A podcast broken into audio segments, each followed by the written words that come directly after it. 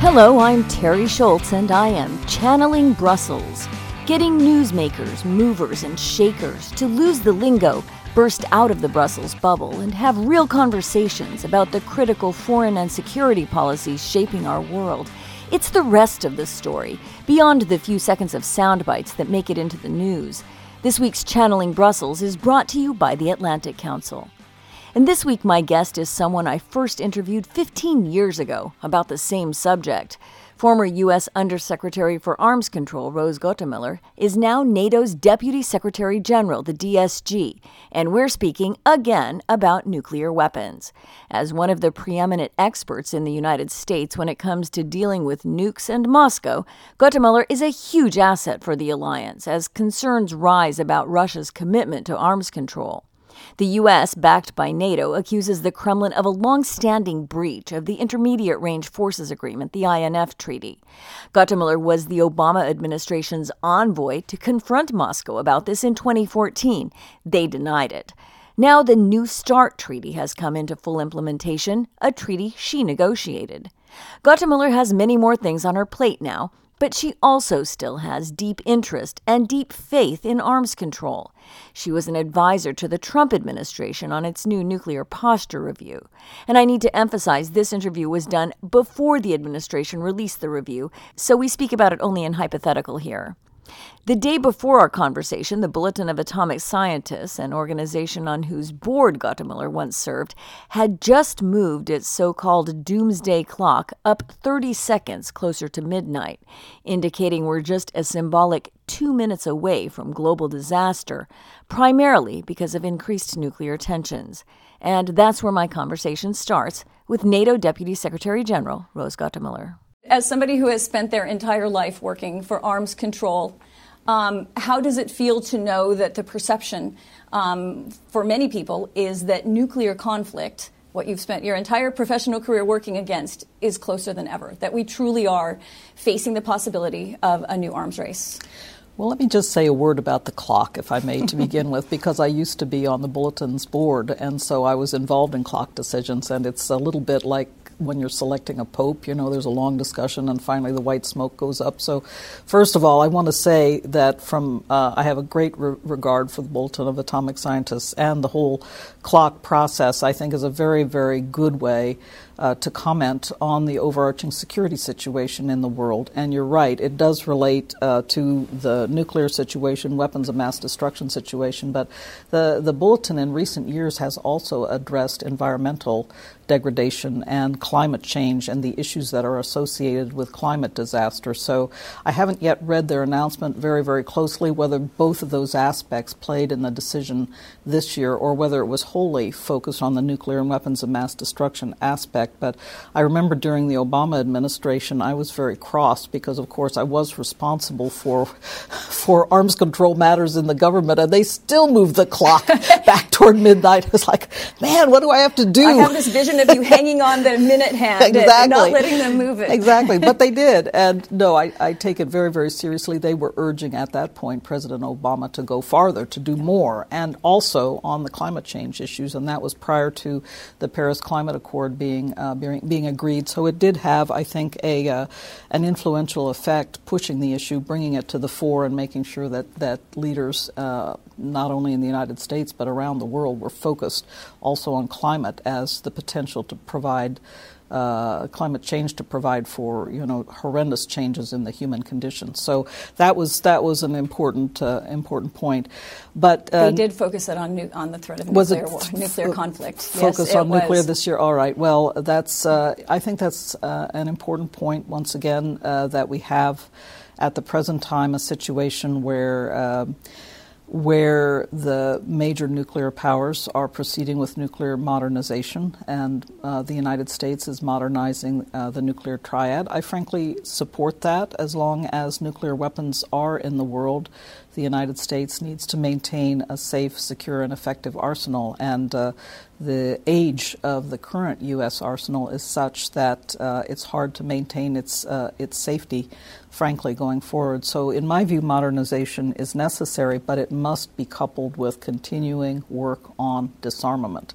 So, it's, uh, it's fine if we modernize the arsenal, but it doesn't mean that there's going to be a big buildup.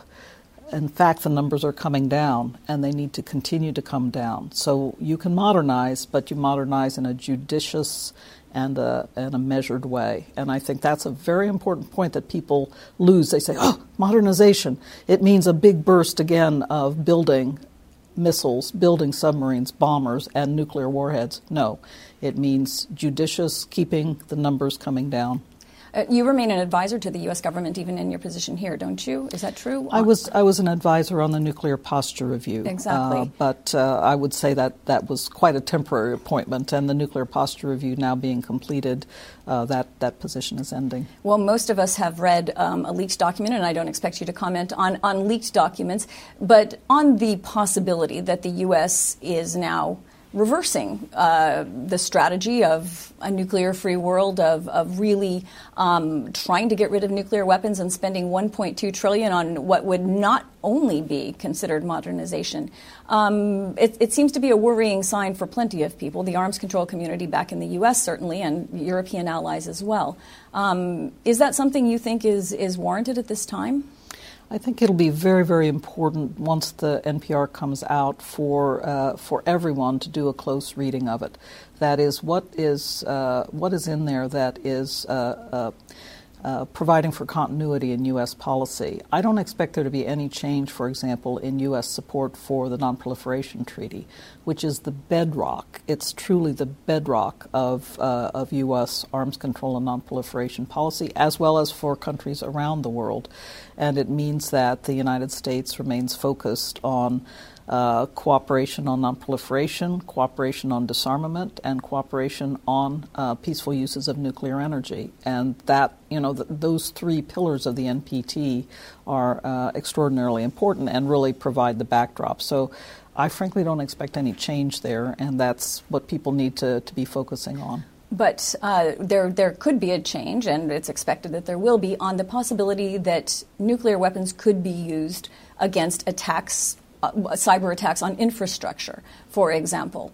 Um, that would that would mark a change in policy. Well, again, you can't you can't haul me into commenting on the NPR, but I would just uh, emphasize people need to do a close reading of it uh, when when it comes out. And frankly, in terms of declaratory policy, it's worth a close reading because I think there are some some beneficial aspects that will uh, will really be important to help uh, everyone understand uh, what our policy is uh, from the United States perspective, and indeed will enhance the deterrence effect, which is what nuclear policy is all about. Nuclear weapons are not to be used, they are to provide for deterrence. So, aside from the NPR, whether it's in there or not, you don't support a first use uh, capability against something like a major cyber attack? You know, nuclear weapons, in my view, should never be the weapon of, of, of, first resort. You have to consider very, very carefully. For one thing, we have had a taboo on uh, the use of nuclear weapons since Hiroshima and Nagasaki, now 72 years ago. So I think it's a serious matter and one that people uh, should not be uh, should not not be treating lightly. So, and I don't expect this NPR to treat that matter lightly. I need to bring you into um, the discussion on the INF because here at NATO that has become a, a, big issue. NATO is being asked to back uh, the U.S. To, to put more pressure on Russia to bring it back into compliance with the INF. Is it possible you will have new verification meetings? Um, how on earth is this going to work out, or is the treaty dead? I don't think the treaty's dead by any means, and in fact, it still provides for stability uh, in an important way. The uh, the really dangerous thing about intermediate range uh, ballistic missiles is that they are relatively fast flyers. It may not seem like much time, but an ICBM takes 25, 35 minutes to fly between continents. Intercontinental uh, range ballistic missile takes takes approximately half an hour. Intermediate range systems flying between, um, for example, Moscow and Western Europe only take about 15 minutes approximately to reach their target, half of the decision time. And so that is what is so uh, dangerous about intermediate range systems and why they were banned in the INF Treaty in the late 1980s. It was to prevent the danger of what is called a decapitating first strike coming from these intermediate range missiles that somehow Moscow, and that was the reason the Russians joined the treaty in the first place, that Moscow, because there would be intermediate range systems deployed here in Europe, and that was happening in the 1980s, would uh, destroy the command and control systems in Moscow. So, so at the time, they said, yes, we have a strategic, overarching reason to ban these systems. And, And so yes. that reason has not gone away. It's in the physics of the missiles and the way they are able to reach their targets so But quickly. you believe that they have violated, that they have gone ahead and, and Absolutely, absolutely. And so we called them on it. You're right. We called them on it uh, in uh, 2014 in the in the Obama administration, and uh, we're working with them to try to get them back into compliance. I was very glad to see that the Trump administration picked that up and have even upped the ante. They've uh, talked about some of the response measures they are working on and would be willing to take if Russia does not return to compliance with the treaty. So that's a very important diplomatic step they've taken, and uh, as far as I understand, they're going to continue to work the matter at, at the negotiating table. Do you think that um, an appropriate response would be that if Russia agrees to a new verification regime of some kind, that then NATO would also open up for testing um, the system in Romania? That's something that Russia has complained about a long time. Would that be an equitable uh, offer? Well, I think uh, it's probably going to require some kind of uh, monitoring uh, because what the United States will ask for, of course, is for Russia to return to compliance with the treaty, and so that would require a monitoring of elimination of the systems that are violating the treaty. What the uh, the counterpoint for that is, uh, I can't say, uh, but uh, I think there could be a, a number of different confidence building measures and transparency measures that might be uh, considered, and we'd have to talk with NATO allies as to whether they'd be involved or not. And my last question, because I'm running out of time. You were the U.S. negotiator on the New START treaty. How does it feel that there are so many headlines and so many beliefs, actually, concerned that we are on the brink of a new arms race? What we just discussed, if Russia does not come back into compliance, the U.S. has already said it's drafting a new similar weapon system. I mean, it, it's a scary moment. The doomsday clock says it all, doesn't it? Well, it is, but I do think it's important that New START is in force, and that means uh, once that implementation phase is completed, the uh, Russian Federation and the United States will both be under the central limits of the treaty. So that means 1,550 warheads deployed and 700 delivery vehicles. Uh, that means missiles or submarines, bombers deployed. And there can be no buildup above those numbers. There can be no arms race as long as the treaty remains in force. Right, but the, if the treaty is violated, and you know the Russians as well as anybody, are they going to come back into compliance? Is this a matter on which they'll back down?